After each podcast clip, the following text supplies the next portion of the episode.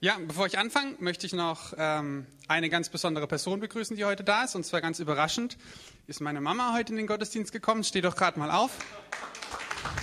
Steh doch gerade mal auf, komm. Gebt ihr bitte mal einen Riesenapplaus.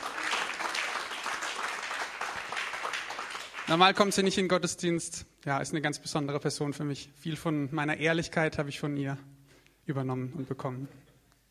Cool, also wir befinden uns in einer Predigtserie, die da heißt Berufung leben. Ähm, Stefan Dries hat vor zwei Wochen angefangen, gesprochen über die Berufung, ähm, über Prophetie und Heilung. Silvia Dahlke hat uns letzte Woche bereichert mit dem ähm, Themengebiet ähm, Lobpreis, Anbetung. Und was ich heute sagen möchte, ist ähm, sozusagen, also meine Predigt heißt der Umweg in deine Berufung. Und da geht es sozusagen äh, das fasst alle Gebiete zusammen und ist der Weg in unsere Berufung, wie auch immer die aussieht. Über den Weg dahin möchte ich heute reden, weil Gott mir da viel aufs Herz gelegt hat und viel gezeigt hat in den letzten Jahren, was sehr wichtig war. Zwei Punkte haben mich besonders zu dieser Predigt bewegt. Das erste war, dass ich schon lange Zeit immer so eine Unzufriedenheit in mir habe. auf Englisch nennt man das eine Restlessness, also eine, eine Getriebenheit von der ich gar nicht so richtig wusste, woher die kommt. Ich habe immer, ähm, immer gedacht, dass ich, dass ich hinten dran bin, dass Gott zwar einen guten Plan für mein Leben hat und dass ich, dass ich auch eine Berufung habe für mein Leben, dass ich das Gefühl habe auf meinem Leben, da ist irgendwas, was bedeutend ist und was wichtig ist. Aber ich habe immer so diese, diese Rastlosigkeit gehabt, dass ich gedacht habe, ja, Gott hat einen Plan und er marschiert voran und ich bin immer zwei Schritte hinten dran und muss immer aufholen und, und, und bin irgendwie nie da, wo ich gerade sein sollte. Ich mache zu wenig das oder zu wenig das und hatte immer so eine tierische Angst, meine Berufung zu verpassen. Dass es da schon was gibt, das bedeutend ist, aber dass ich halt irgendwie ja, ein bisschen zu langsam bin oder das einfach nicht richtig gebacken kriege. Und es ist mir echt schwer gefallen, mich auf das Hier und Jetzt einzulassen. Das ist mir oft aufgefallen bei Kleinigkeiten, so zur Apotheke gehen oder Brötchen holen oder was weiß ich, Schuhe kaufen. Das kann ich ja schon mal gar nicht leiden und so.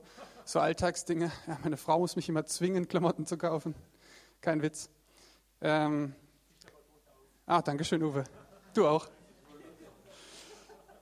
Ja, es ist halt immer schwer gefallen, egal ob Familienfest oder sonst irgendwas, immer im Jetzt zu sein.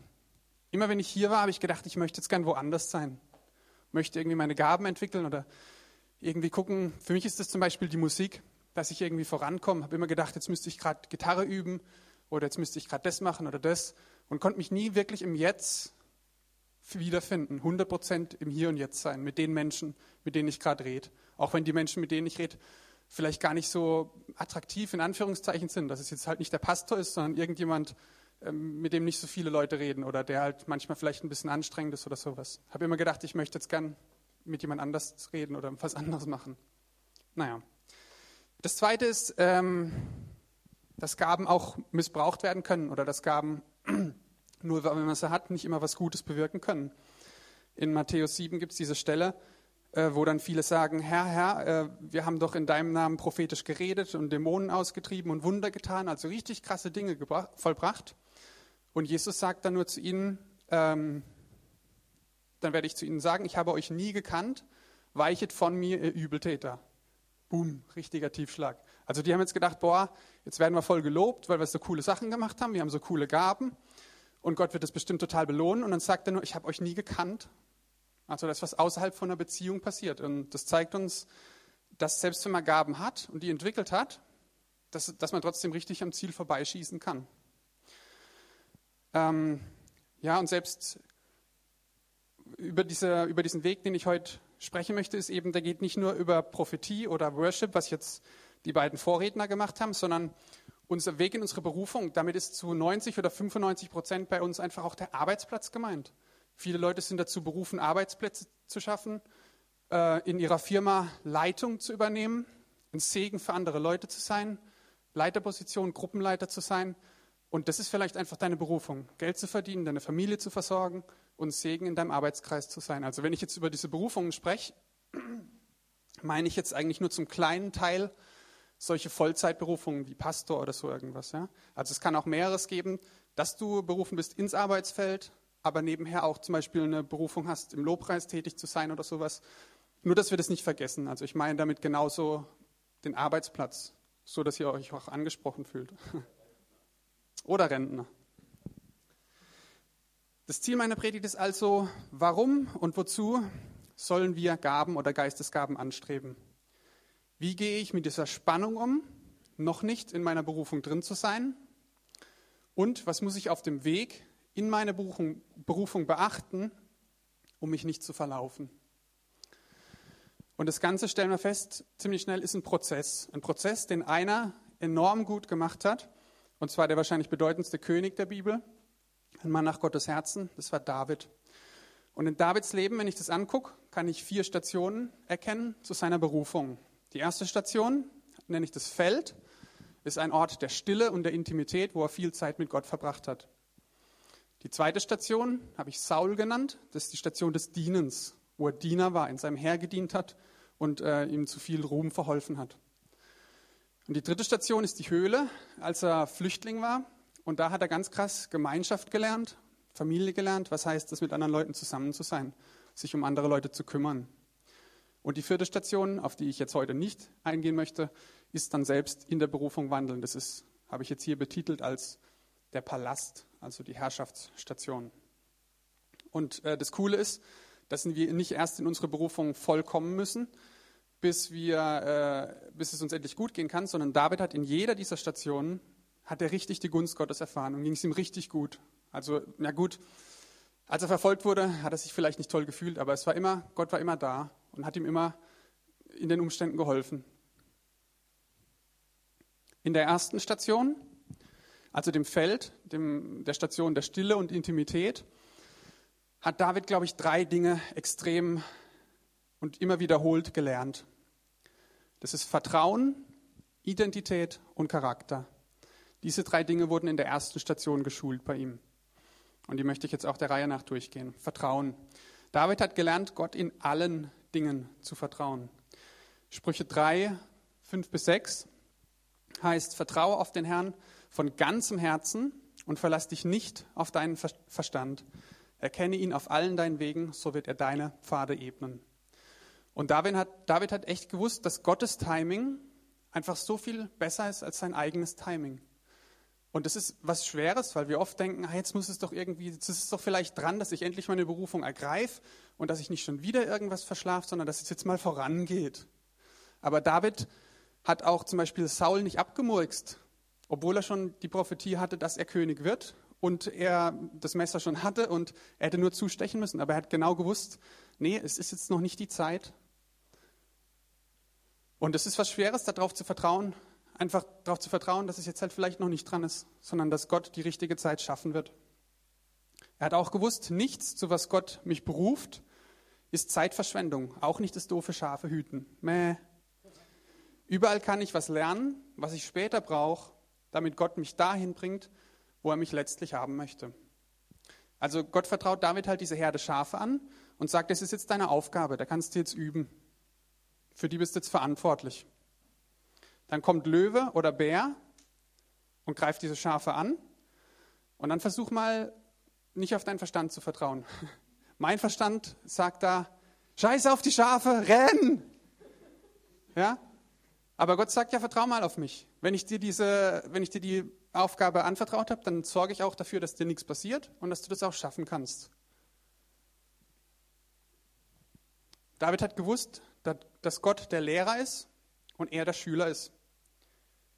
In Psalm 25,4 schreibt er auch, Herr, zeige mir deine Wege und lehre mich deine Pfade. Lehre du mich. Du bist der Lehrer, ich bin der Schüler. Und Gott bestimmt, wann, was, auf welche Weise und wie lange gelernt wird. Und das ist nicht immer einfach. Ich sage es nochmal. Gott bestimmt, wann, was, auf welche Weise, wie lange gelernt wird. Bei mir ist es irgendwie eine Linie von A bis Z. Ich bin bei A und bei Z muss ich ankommen. So, A, B, C, D, E und so weiter, bis ich irgendwann bei Z bin. Eine Linie. So sieht es bei mir aus, wenn ich was lernen möchte oder wenn ich wo ankommen möchte. Aber Gott tickt irgendwie ein bisschen anders.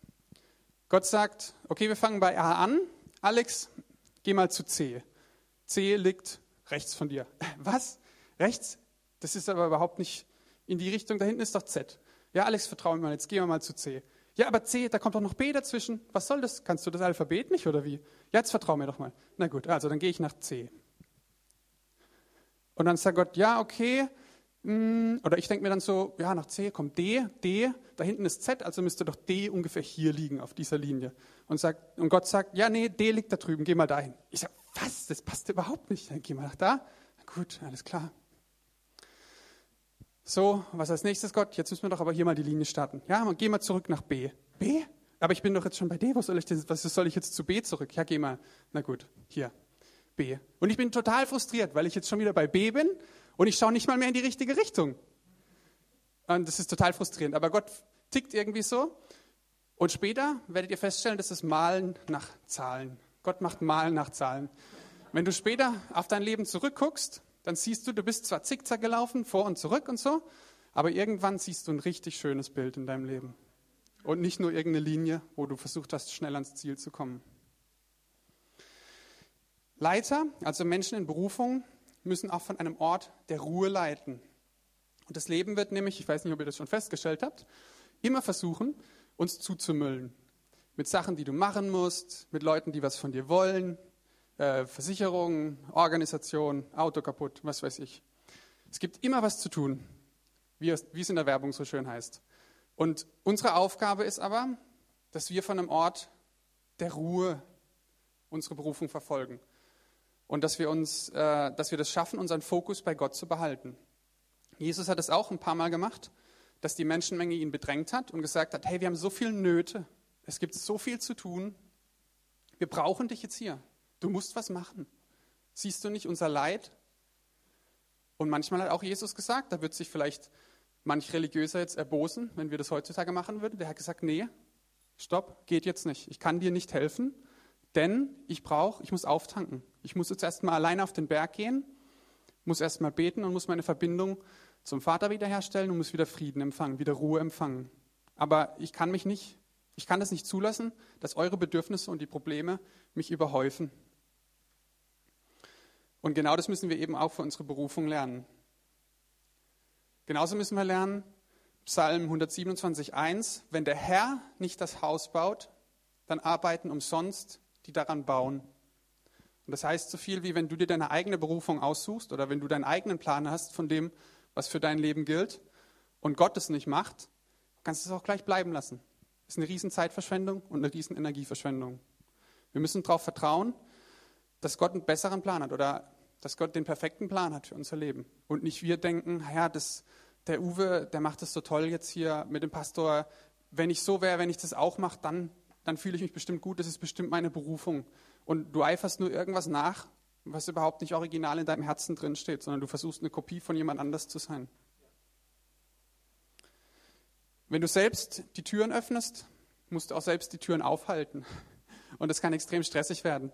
Wenn Gott die Tür aufmacht, dann ist er auf und dann kannst du rein und raus und kannst schauen, ist das für mich, ist es nicht für mich. Aber wenn du selber die Türen aufmachst, dann machst du sie hier auf und guckst rein. Ah, ich weiß nicht, ob das was für mich ist. Und, und, und, hier mit dem Fuß machst du dann noch die andere Tür auf und guckst rein. Und, und, und dann willst du noch eine dritte Tür und dann gehst du nur so rum und, und, und irgendwie bist du die ganze Zeit gestresst und guckst in jede Tür rein und weißt nicht so richtig, was für dich ist. Aber du kannst völlig entspannt sein, wenn du Gott das machen lässt. Wenn du wartest, bis er eine Tür aufmacht.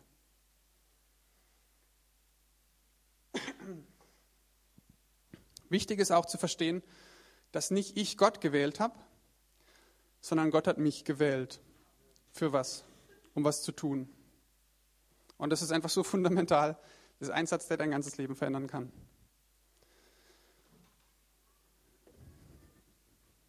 In Epheser 1, 4 bis 5 steht, denn in Christus hat er, also Gott, uns schon vor Erschaffung der Welt erwählt. Bevor es nur ein Atom gab, bevor es nur irgendwas gab, bevor es Materie gab, hat Gott schon gesagt, dich möchte ich. Von allem Anfang hat er uns dazu bestimmt, durch Jesus Christus seine Töne und Töchter, Söhne und Töchter zu werden. Also er hat nicht nur gesagt, dich will ich, sondern dich möchte ich in meiner Familie haben. Ich möchte, dass du mein Kind bist. Vor Erschaffung der Welt. Ich bete echt einfach, dass ihr das, dass Gott euch das aufschließt in eurem Kopf, weil das ist nichts, was ich euch sagen kann. Das ist was, was Gott euch im Herzen offenbaren muss. Das ist sowas Krasses.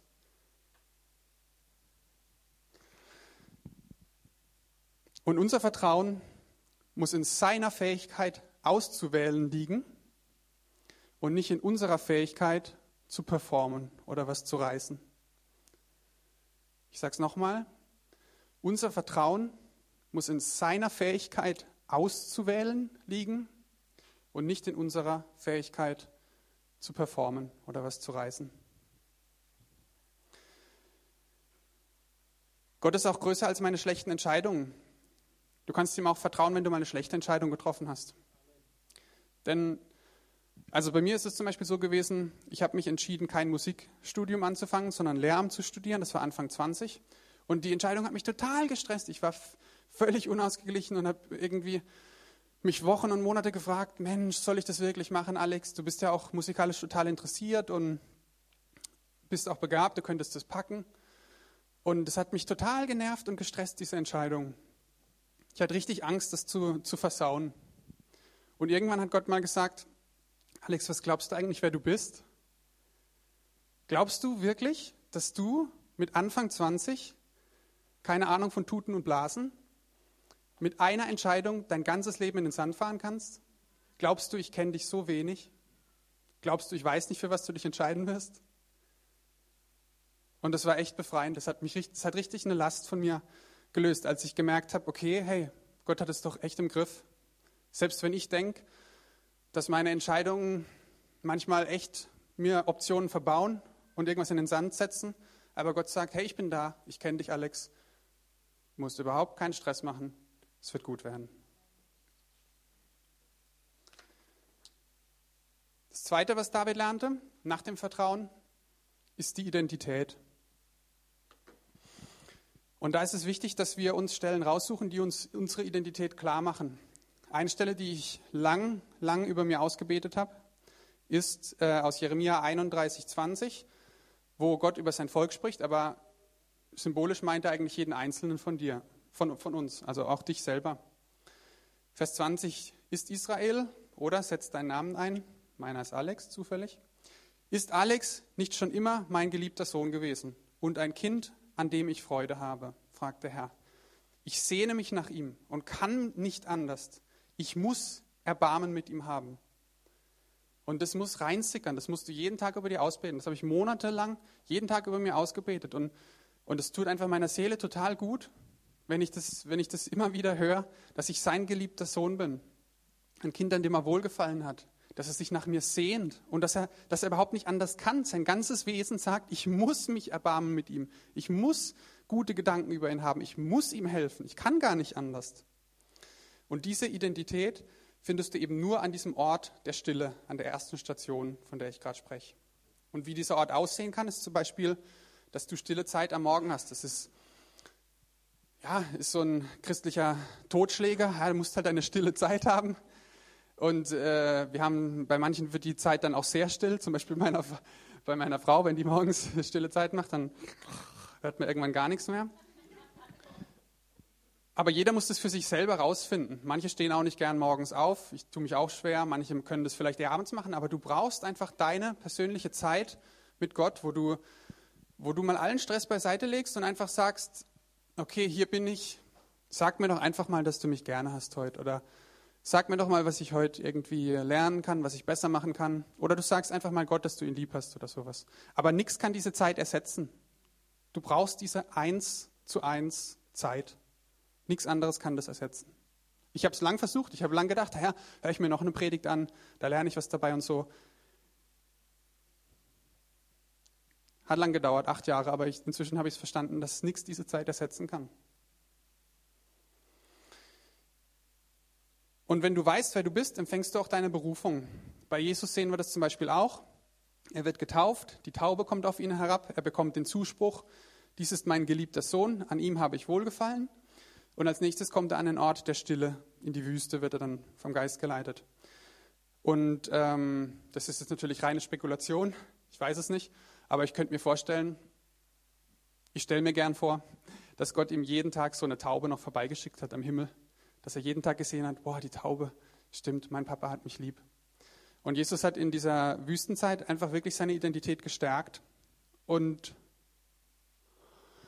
dann heißt es in Lukas 4, als er zurück, als er aus der Wüstenzeit zurückkam und Jesus kehrte in der Kraft des Geistes zurück nach Galiläa. Also das ist keine Zeit, die ihn ausgelaugt hat, sondern es hat ihn geistig gestärkt. In der Kraft des Geistes ist er zurück nach Galiläa gekehrt. Oder in Matthäus 4 heißt es, von da an begann Jesus zu verkündigen und zu sprechen, tut Buße, denn das Reich der Himmel ist nahe herbeigekommen.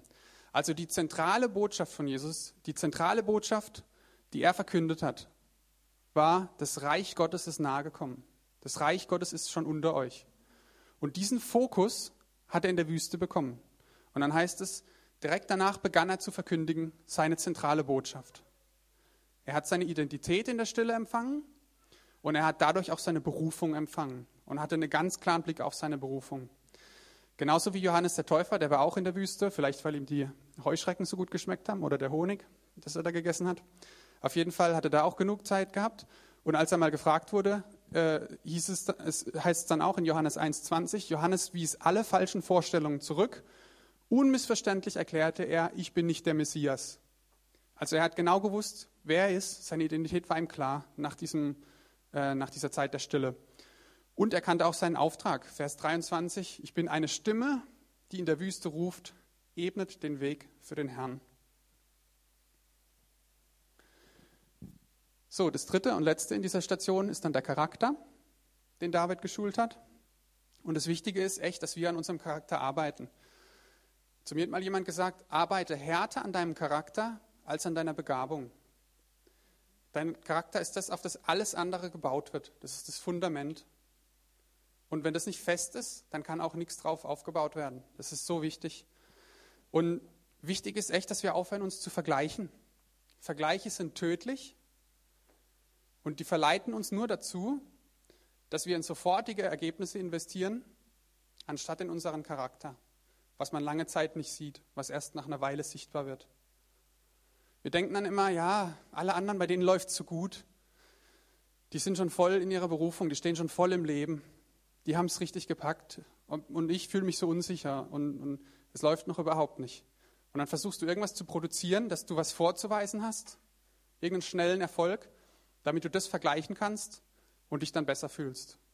Und dein Charakter leidet drunter, weil du nicht die Entscheidung triffst, die wirklich deinen Charakter schürft. Und dieses Vergleichen ist einfach totaler Quatsch. Also, ich sage mal als Beispiel Facebook. Da werden ja nur unsere Highlights gepostet, ja? Wenn man jetzt Uwes Facebook-Post liest, mit dir darf ich es ja machen, Uwe, du korrigierst mich in Liebe, falls ich über die Stränge schlage. Der Uwe, das sagt auch immer nur, klick, Hammer-Seminar mit Stefan Dries und so. Also Uwe zeigt, äh, auf Facebook ist halt so die Tendenz, du zeigst deine Highlights oder klick, Hammer-Ausflug, klick, Hammer-Gruppe. Und wir zeigen halt immer nur das Gute so von uns. Und das ist schwierig, weil wir dann immer denken, naja, bei dem läuft's doch, bei dem ist immer alles Hammer. Der Uwe steht morgens auf, hat ein Hammer-Frühstück. Dann nimmt, dann, dann nimmt er eine Hammerdusche. Genau, dann trifft er seine Hammerfrau in der Küche. Beim Uwe ist alles Hammer. Und wir denken immer, bei uns muss das auch so sein. Aber was der Uwe vielleicht nicht postet, ist, wenn er mal einen richtig schlechten Tag hat. Wenn er morgens aufsteht und äh, Blick in den Spiegel, sieht total verdattert aus. Klick, heute ist kein guter Tag. Oder er, er steigt ins Auto ein, will losfahren. Äh, klick, Auto springt nicht an. Ich glaube, Gott mag mich nicht. Oder auf der Autobahn, Klick, Panne, ich glaube, Gott hasst mich. So, solche Gedanken posten wir ja nicht, wenn wir richtig in einer Glaubenskrise sind, wenn es mal überhaupt nicht gut läuft. Und deswegen müssen wir einfach aufhören, diese, uns zu vergleichen, sondern in unseren Charakter investieren, langfristig. Ähm, Gaben können eben auch außerhalb von einer Beziehung genutzt werden. Das war die Stelle, die ich euch vorher schon sinngemäß wiedergegeben habe. Nee, Genau, deshalb an ihren Früchten werdet ihr sie erkennen. Matthäus 7, 22 heißt er, viele werden an jedem Tag zu mir sagen, Herr, Herr, haben wir nicht durch deinen Namen geweissagt und durch deinen Namen Dämonen ausgetrieben und durch deinen Namen viele Wunderwerke getan? Und dann werde ich ihnen bekennen, ich habe euch niemals gekannt, weicht von mir, ihr Übeltäter. Und wir sehen, es ist völlig falsch zu denken, dass diese Zeichen oder diese Wunder, die man tun kann, diese Gaben, die man vorbringen kann, dass die ein Zeichen von Beziehung sind. Die können auch völlig außerhalb von Beziehungen gemacht, gemacht werden.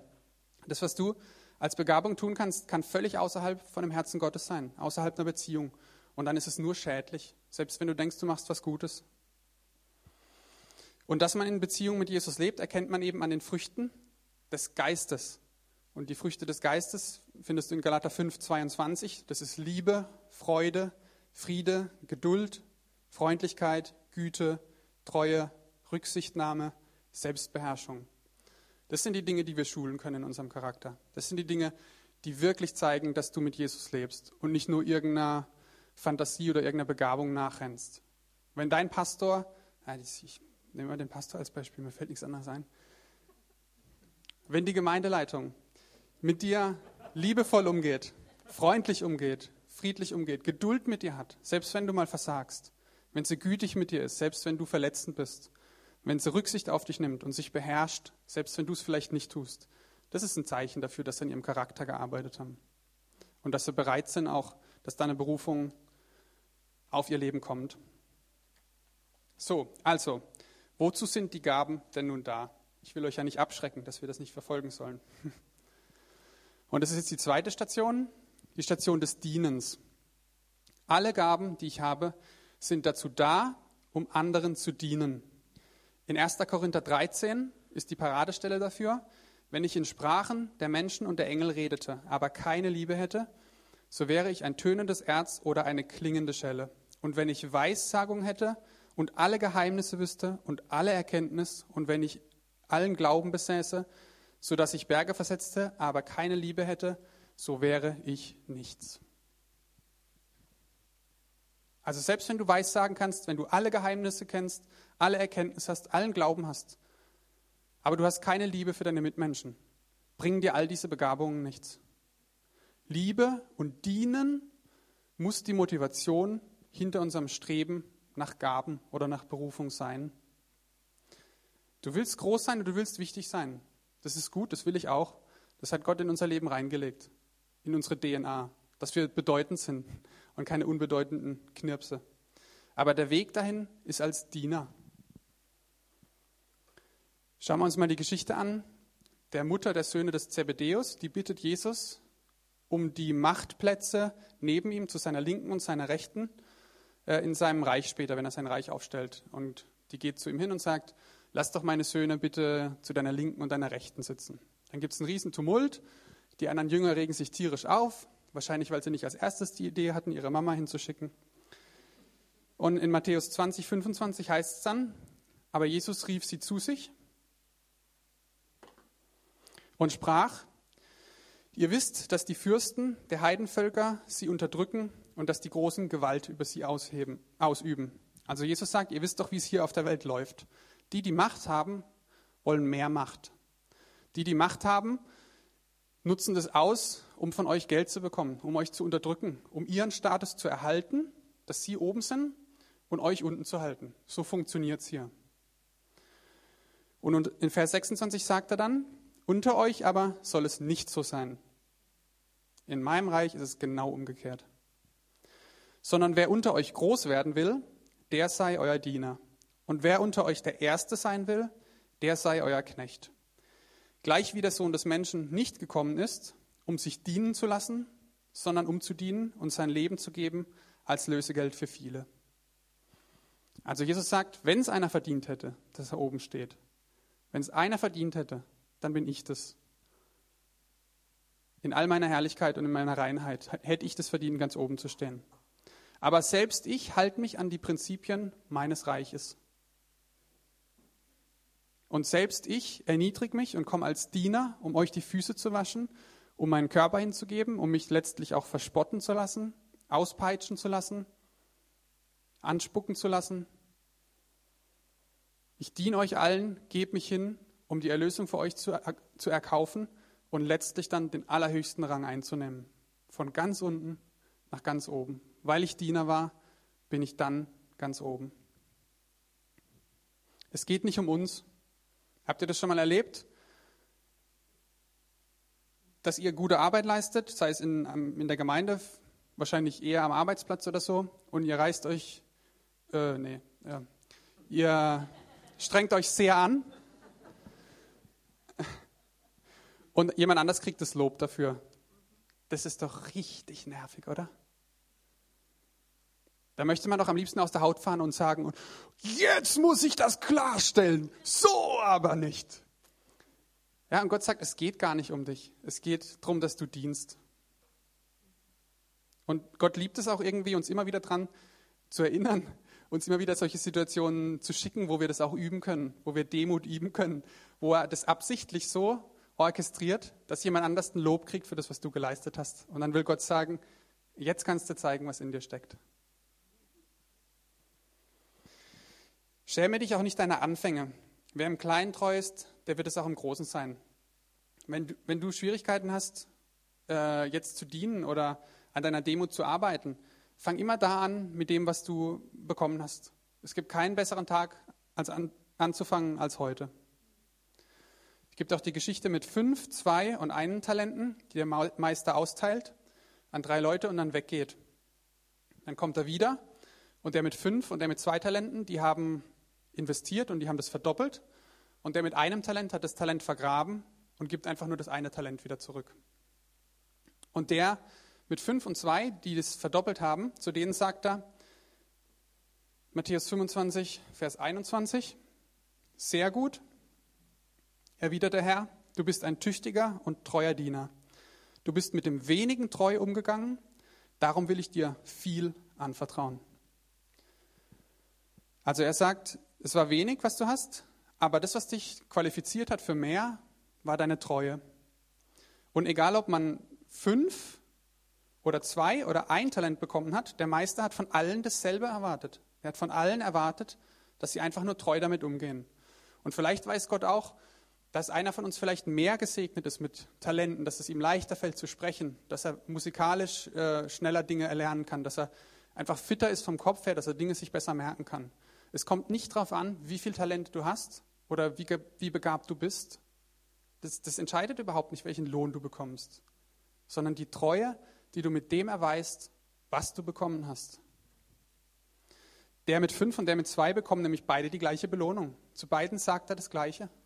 Er sagt nicht, ah, du mit fünf, ja, du bist mein Liebling, gell? Ja, kriegen beide die gleiche Belohnung.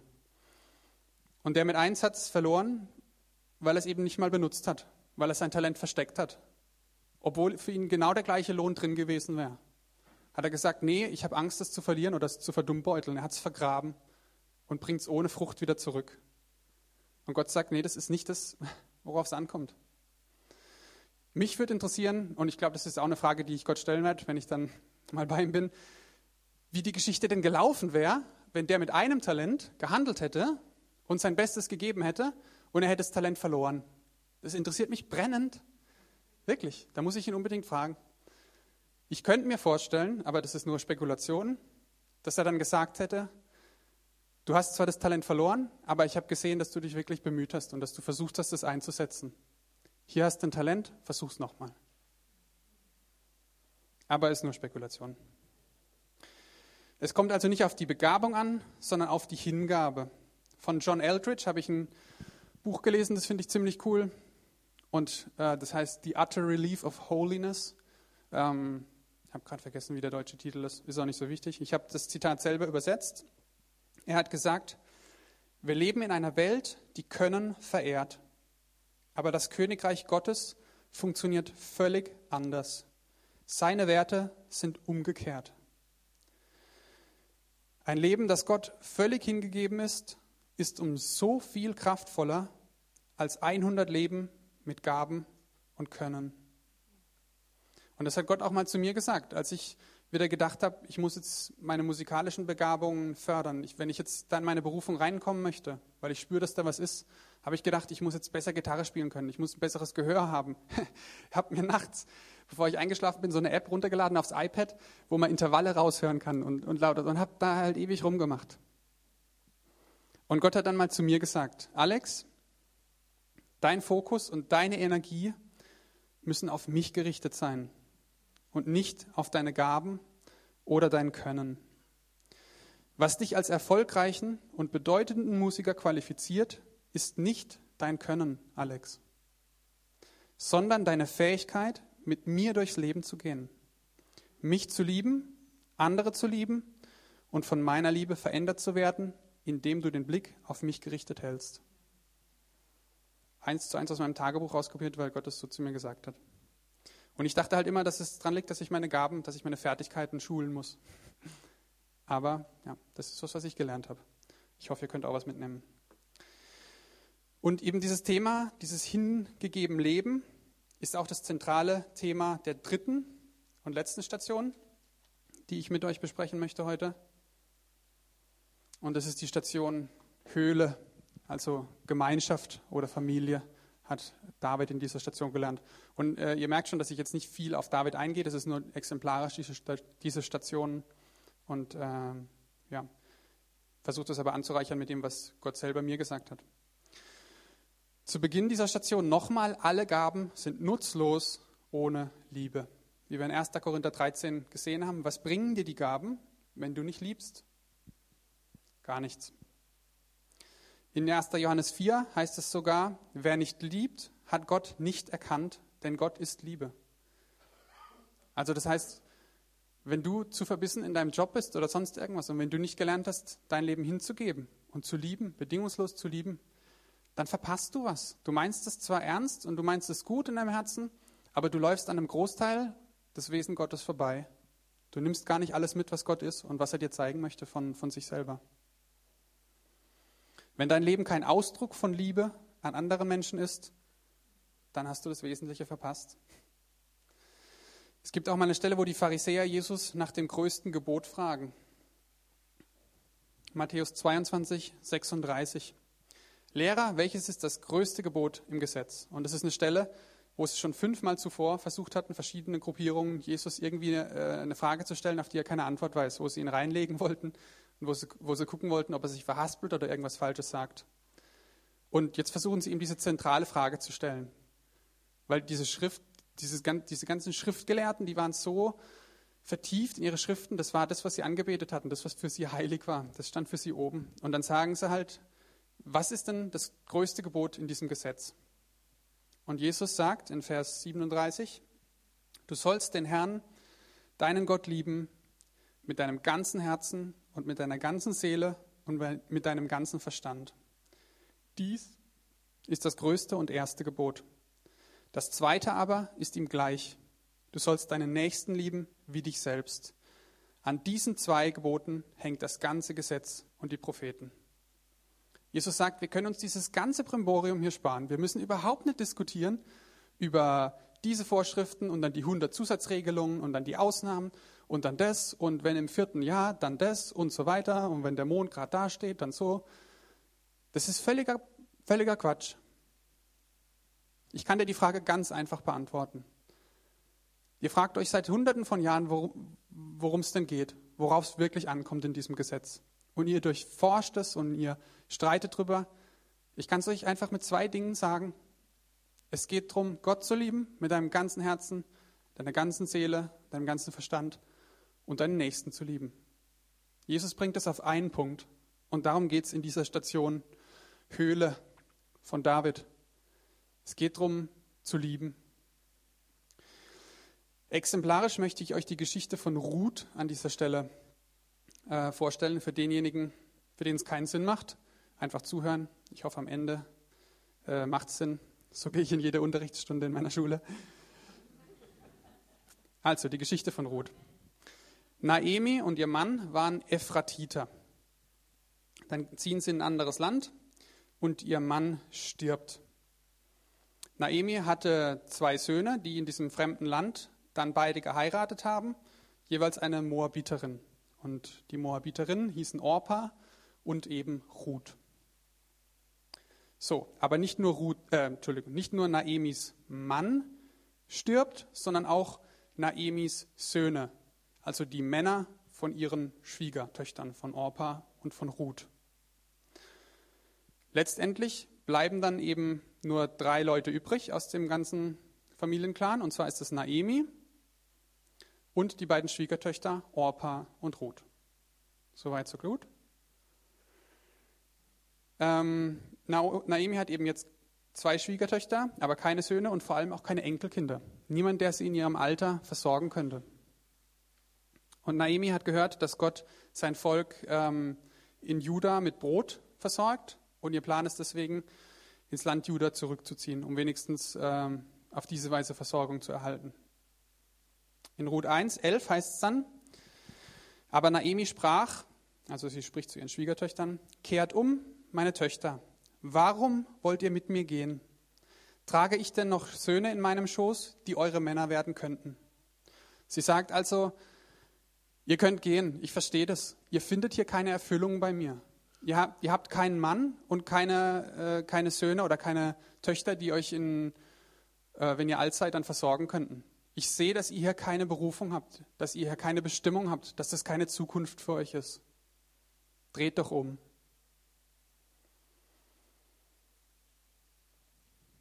Und in Vers 14 kommt dann eben diese krasse Antwort. Ähm, da erhoben sie ihre Stimme und weinten noch mehr. Und Orpa küsste ihre Schwiegermutter zum Abschied. Ruth aber hing ihr an. Also Orpa entscheidet sich zu gehen, Ruth bleibt. Sie, Naemi, aber sprach, siehe, deine Schwägerin ist umgekehrt zu ihrem Volk und zu ihren Göttern. Kehre auch du um deiner Schwägerin nach. Also sie sagt, Orpa macht das Sinnvolle. Sie kehrt zu ihrem Volk und zu ihren Göttern um. Dort, wo sie Bestimmung und Berufung findet, wo sie Zukunft hat. Geh doch mit ihr. Das macht keinen Sinn, dass du bei mir bleibst. Und dann sagt Ruth was ganz Krasses, was die Geschichte, die ganze Geschichte echt verändert. Und nicht nur die Geschichte von Ruth, sondern die Menschheitsgeschichte. Vers 16 sagt sie, äh, bedränge mich nicht, dass ich dich verlasse und mich von dir abwenden soll. Denn wo du hingehst, da will ich auch hingehen. Und wo du bleibst, da will ich auch bleiben. Dein Volk ist mein Volk und dein Gott ist mein Gott. Wo du stirbst, da sterbe auch ich und dort will ich begraben werden. Der Herr tue mir dies und das und noch mehr, wenn nicht der Tod allein uns scheiden soll. Ruth sagt, ich habe keine Berufung. Zuallererst habe ich eine Familie und das bist du. Wo du hingehst, da gehe ich auch hin. Und wo du bleibst, da bleibe ich auch. Dein Volk ist jetzt mein Volk und dein Gott ist jetzt mein Gott. Und ich kümmere mich um dich. Und so geht die Geschichte weiter, dass Ruth dann eben mitgeht und sie geht Ehren aufsammeln auf einem Feld von Boas, der ein Verwandter von Naemi ist, und sie findet Gunst bei Boas. Habe ich die Stelle nicht? Nee. Da heißt es in Ruth 2, Vers 10, ähm, da fiel sie, also Ruth, auf ihr Angesicht und neigte sich zur Erde und sprach, warum habe ich vor deinen Augen Gnade gefunden? Also sie sagt es zu Boas, dass du dich um mich kümmerst, da ich doch eine Fremde bin. Da antwortete Boas und sprach zu ihr, es ist mir alles erzählt worden, was du in deiner Schwiegermutter getan hast nach dem Tod deines Mannes, wie du deinen Vater und deine Mutter und dein Heimatland verlassen hast und zu einem Volk gezogen bist, das du zuvor nicht kanntest. Also Boas sagt, das beeindruckt mich, dass du nicht versuchst, Erfüllung zu finden, so wie es deine Vorfahren gemacht haben oder so wie es deine Familie macht, sondern dass du dich verpflichtet hast, dich um jemanden zu kümmern, auch wenn du es wenn gar nicht gemusst hättest. Es wäre nicht deine Pflicht gewesen. Aber du hast dich verpflichtet, für einen Menschen Verantwortung zu übernehmen. Das beeindruckt mich. Und deswegen findest du Gnade bei mir, sagt Boas. Und Boas nimmt Ruth dann zur Frau. Und, wie das meistens so läuft, sie bekommen einen Sohn.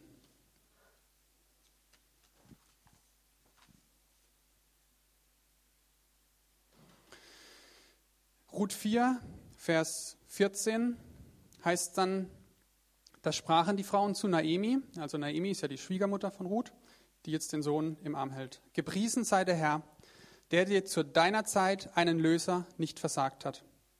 Sein Name werde gerühmt in Israel. Also das Kind hat wirklich Bedeutung. Der wird nun deine Seele erquicken und dich in deinem Alter versorgen. Denn deine Schwiegertochter, die dich liebt, hat ihn geboren. Sie, die dir mehr wert ist als sieben Söhne. Und das ist schon mal eine krasse Aussage, weil Mädchen oder Frauen damals eben nicht versorgen konnten oder schwierig waren und Söhne eigentlich Reichtum und, und äh, Wohlhabenheit dargestellt haben. Und sie sagt, sie ist dir mehr wert als sieben Söhne. Und Naemi nahm das Kind und legte es in ihren Schoß und wurde seine Pflegerin. Und ihre Nachbarinnen gaben ihm einen Namen und sprachen, der Naemi ist ein Sohn geboren. Und sie gaben ihm den Namen Obed. Achtung, jetzt kommt's. Der ist der Vater Isais, des Vaters Davids. Ruth wird zur direkten Vorfahrin von David. Ich habe mich bei der Vorbereitung gefragt, was wäre denn passiert, wenn Ruth eine andere Entscheidung getroffen hätte? Hätte es David nicht gegeben? Und das Krasse ist ja, dass Jesus auch beschrieben wird als direkter Nachkomme Davids. Jetzt überlegt euch mal, was das für eine Entscheidung war, was, was da passiert ist. Das ist schon krass. Und für uns ist daraus wichtig, ich habe daraus gelernt, frag nicht, was ist dein nächster Schritt Richtung Berufung? Frag besser, um wen soll ich mich kümmern? Für wen bin ich verantwortlich? Als Ruth ihre Familie über ihre Berufung gestellt hat, hat sie das direkt in ihre Berufung rein katapultiert. Und in unserer Prioritätenliste muss das auch so sein. Nach deiner persönlichen Beziehung zu Gott, was immer das Wichtigste ist, muss an erster Stelle deine Familie stehen. Und das ist auch was, was Gott mir ganz krass gezeigt hat. Sonst läuft es nicht. Wenn da was anderes steht, der Beruf oder die Berufung, selbst die Gemeinde darf da nicht stehen. Deine Familie muss an zweiter Stelle stehen. Oh, ich muss langsam die Kurve kriegen. Ich kriege die Kurve. Äh, Im Johannesevangelium können wir auch Gottes generellen Willen für unser Leben sehen, einander zu lieben. Und das Johannesevangelium ist mein Lieblingsevangelium. Äh, in den ersten zwölf Kapiteln wird viel erzählt über eine lange Zeitspanne, also vom Wirken Jesu. Und Kapitel 13 bis 17 geben einen richtigen Zoom in die Geschichte rein. Und es sind die letzten Stunden, bevor Jesus gefangen genommen und gekreuzigt wird und stirbt. Und Johannes lässt sich ganze fünf Kapitel Zeit, um zu berichten, was Jesus da gesagt hat. Also wenn du weißt, jetzt wirst du gleich sterben und es ist vorbei, dann redest du auch nicht mehr über den KSC. Dann sagst du deiner Familie wirklich, was sie dir bedeuten. Du gibst ihnen wirklich was Wichtiges mit. Das, was du jetzt sagst, ist wahrscheinlich das, was, an das sie sich ihr Leben lang erinnern werden. Und das, was Jesus ihnen da sagt, ist eben das, Johannes 12, 15. Liebt einander, wie ich euch geliebt habe. Das ist mein Gebot. Niemand liebt seine Freunde mehr als der, der sein Leben für sie hergibt. Und Jesus meint damit nicht unbedingt, dass du jetzt sterben musst für jemand, dass du, wenn er von, fast von der Bahn überfahren wird, dass du dann hinsprintest und ihn wegschubst und selber stirbst und dass wir das anstreben sollten, sondern dass du dein Leben für ihn hingibst. Und das heißt vielleicht auch, dass du deine Berufung einfach hinlegst, dass du sagst, es ist nicht das Wichtigste für mich, du bist das Wichtigste für mich. Ich gebe mein Leben für dich hin und ich gebe das auf, was ich für Pläne und für Visionen habe, was ich erreichen möchte und lege es hin, um dir zu dienen, um für dich da zu sein, um das Beste aus dir rauszuholen. Und das ist Gottes generelle Wille für unser Leben. Wenn du fragst, Herr, was soll ich machen? Was ist denn meine Berufung? Aus diesem generellen Willen kann der spezifische Wille Gottes entstehen und empfängst du auch deine spezifische Berufung. Aber es geht niemals dran vorbei. Es geht niemals so, dass du sagst, das ist jetzt meins, das greife ich mir und du trampelst über deine Familie, über deine Freunde und über Beziehungen. Prima. Wow, das ist eine Punktlandung. Ich möchte jetzt, ihr seid ja bestimmt mit jemand hergekommen. Die meisten sitzen paarweise da. Wenn nicht, äh, findet ihr schon jemand. Ich bitte euch jetzt kurz zusammenzugehen und mit eurem Nachbarn kurz in 60 Sekunden zu besprechen, was war das Wichtige an den drei Stationen, Feld, Saul, Höhle für euch und was möchtet ihr denn gerne in eurem Leben anwenden. Denn als äh, ausgebildeter Pädagoge weiß ich natürlich, dass die Behaltensleistung viel höher ist, wenn du das in deinem eigenen Kopf nochmal umwirbelst und nochmal kurz verbal formulierst. Also 60 Sekunden bitte mit einer Person zusammengehen und sagen, was ihr in eurem Leben da mitnehmen könnt. Und ich schließe mit dem Gebet dann ab.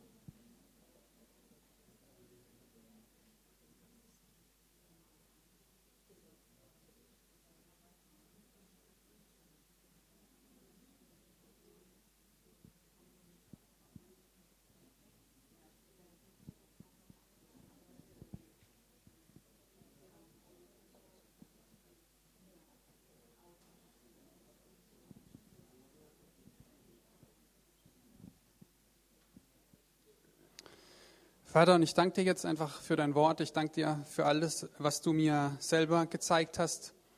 Danke, dass du so viel Druck von mir runtergenommen hast. Ich bete einfach, dass du jeden von uns befreist von dieser Last, immer das Gefühl zu haben, hinten dran zu hängen und nicht in die Berufung zu kommen. Ich bete, dass du jedem genau die Schlüssel ins Herz sprichst, Papa, die ich heute angesprochen habe und ähm, die auch, ja, die du mir gegeben hast und die ich gern weitergeben möchte. Ich segne jedem damit, vor allem mit Herzensoffenbarung, mit Herzensoffenbarung über die Worte, denn mein Verstand kann das nicht vermitteln, was du zu geben hast. Und ich bete, dass jeder das ergreift, was für ihn wichtig ist. Papa, dass wir glückliche, erfüllte Leben führen und in unsere Bestimmung reinkommen. In Frieden und in Ruhe und im Vertrauen auf dich. Amen.